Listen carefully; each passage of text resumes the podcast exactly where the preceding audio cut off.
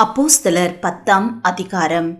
இத்தாலியா பட்டாளம் எண்ணப்பட்ட பட்டாளத்திலே நூற்றுக்கு அதிபதியாகிய கொர்னேலியு என்னும் பேர் கொண்ட ஒரு மனுஷன் செசரியா பட்டணத்திலே இருந்தான்.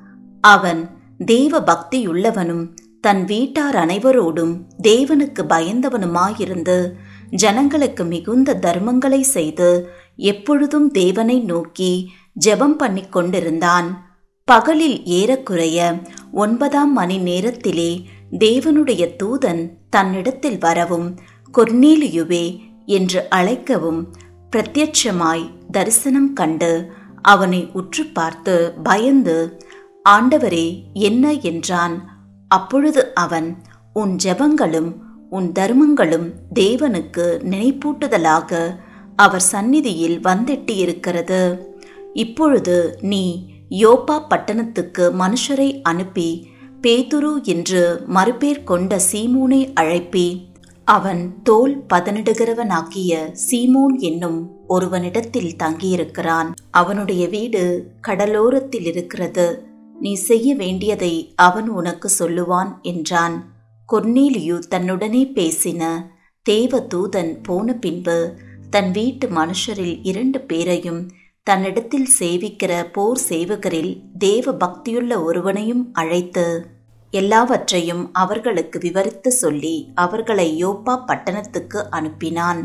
மறுநாளிலே அவர்கள் பிரயாணப்பட்டு அந்த பட்டணத்துக்கு சமீபித்து வருகையில் பேதுரு ஆறாம் மணி நேரத்தில் ஜெபம் பண்ணும்படி மேல் வீட்டில் ஏறினான். அவன் மிகுந்த பசியடைந்து சாப்பிட மனதாயிருந்தான்.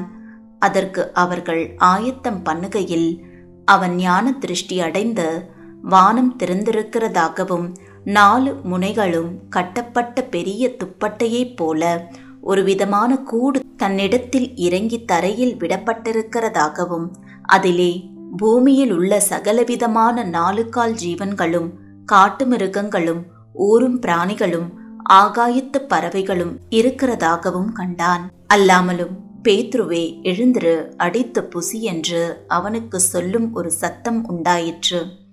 அதற்கு பேதுரு அப்படியல்ல ஆண்டவரே தீட்டும் அசுத்தமுமாயிருக்கிற யாதொன்றையும் நான் ஒரு காலம் புசித்ததில்லை என்றான்.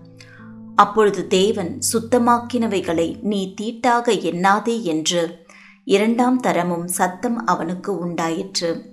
மூன்றாம் தரமும் அப்படியே உண்டாயிற்று. பின்பு அந்த கூடு திரும்ப வானத்துக்கு எடுத்துக்கொள்ளப்பட்டது அப்பொழுது பேதுரு தான் கண்ட தரிசனத்தை குறித்து தனக்குள்ளே சந்தேகப்படுகையில் இதோ கொர்னேலியுவினால் அனுப்பப்பட்ட மனுஷர்கள் சீமோனுடைய வீட்டை விசாரித்து கொண்டு வாசற்படியிலே வந்து நின்று பேதுரு என்று மறுபேர் கொண்ட சீமோன் இங்கே தங்கியிருக்கிறாரா? என்று கேட்டார்கள். பேதுரு அந்த தரிசனத்தை குறித்து சிந்தனை பண்ணு கொண்டிருக்கையில் ஆவியானவர் இதோ மூன்று மனுஷர் உன்னை தேடுகிறார்கள்.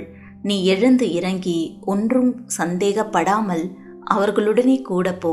நானே அவர்களை அனுப்பினேன் என்று அவனுக்கு சொன்னார். அப்பொழுது பேதொரு கொர்னேலியுவினால் தன்னிடத்தில் அனுப்பப்பட்ட மனுஷரிடத்திற்கு இறங்கி போய் இதோ நீங்கள் தேடுகிறவன் நான் தான் நீங்கள் வந்திருக்கிற காரியம் என்ன என்றான். அதற்கு அவர்கள் நீதிமானும் தேவனுக்கு பயப்படுகிறவரும் யூத ஜனங்கள் எல்லாராலும் நல்லவரென்று சாட்சி பெற்றவருமாகிய கொர்னேலியு என்னும் நூற்றுக்கு அதிபதி உம்மை தம்முடைய வீட்டுக்கு அழைப்பித்து உம்மால் சொல்லப்படும் வார்த்தைகளை கேட்கும்படி பரிசுத்த தூதனாலே தேவியத்தனமாய் கட்டளை பெற்றார் என்றார்கள். அப்பொழுது பேதுர் அவர்களை உள்ளே அழைத்து அவர்களுக்கு உபச்சாரம் செய்து மறுநாளிலே அவர்களுடனே கூட புறப்பட்டான். யோப்பா பட்டணத்தாராகிய சகோதரரில் சிலரும் அவனுடனே கூட போனார்கள். மறுநாளிலே செசரியா பட்டணத்தில் பிரவேசித்தார்கள். கொர்னேலியு தன் உறவின் முறையாரையும் தன்னுடைய விசேஷித்த சிநேகிதரையும் கூட வரவழைத்து அவர்களுக்காக காத்திருந்தான். பேதுரு உள்ளே பிரவேசிக்கிற பொழுது கொர்னேலியு அவனுக்கு எதிர்கொண்டு போய் அவன் பாதத்தில் விழுந்து பணிந்து கொண்டான். பேதுரு அவனை தூக்கி எடுத்து எழுந்திரும் நானும் ஒரு மனுஷன்தான் என்றான்.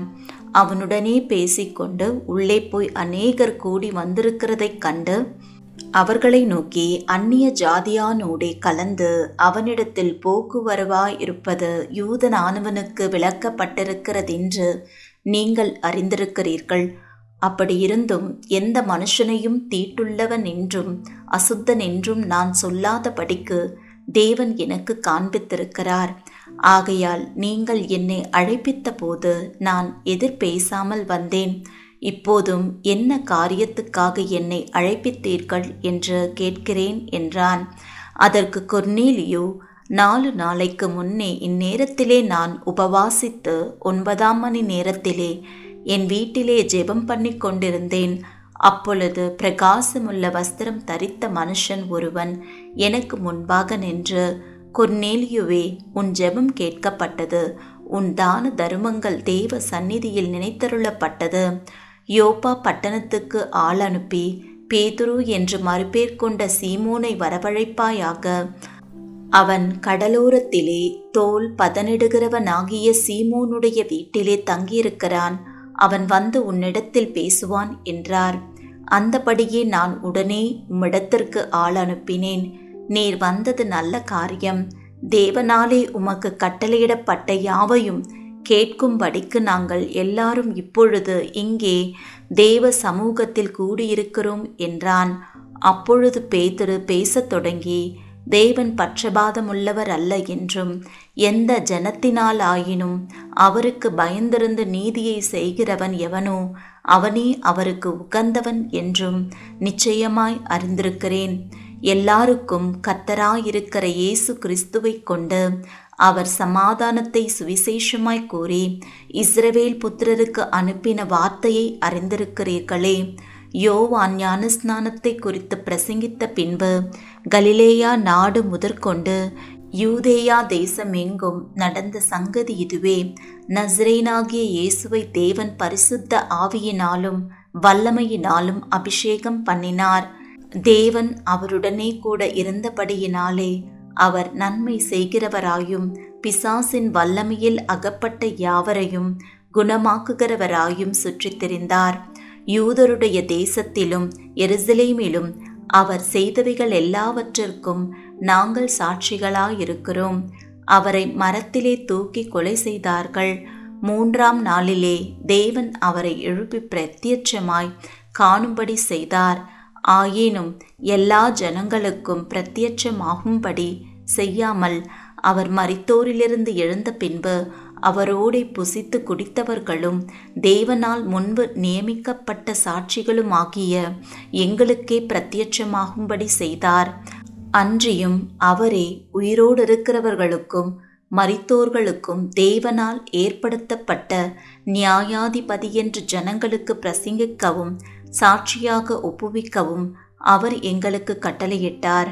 அவரை விசுவாசிக்கிறவன் எவனோ அவன் அவருடைய நாமத்தினாலே பாவ மன்னிப்பை பெறுவான் என்று தீர்க்கதரிசிகள் எல்லாரும் அவரை குறித்து சாட்சி கொடுக்கிறார்கள் என்றான். இந்த வார்த்தைகளை பேதுரு பேசிக் கொண்டிருக்கையில் வசனத்தை கேட்டவர்கள் யாவர் மேலும் பரிசுத்த ஆவியானவர் இறங்கினார்.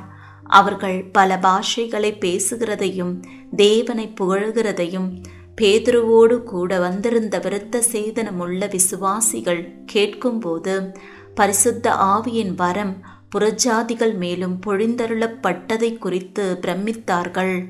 அப்பொழுது பேதுரு நம்மை போல பரிசுத்த ஆவியை பெற்ற இவர்களும் ஞானஸ்நானம் பெறாதபடிக்கு எவனாகிலும் தண்ணீரை விலக்கலாமா என்று சொல்லி கர்த்தருடைய நாமத்தினாலே அவர்களுக்கு ஞானஸ்நானம் கொடுக்கும்படி கட்டளையிட்டான். அப்பொழுது சில நாள் அங்கே தங்கும்படி அவனை வேண்டிக் கொண்டார்கள்.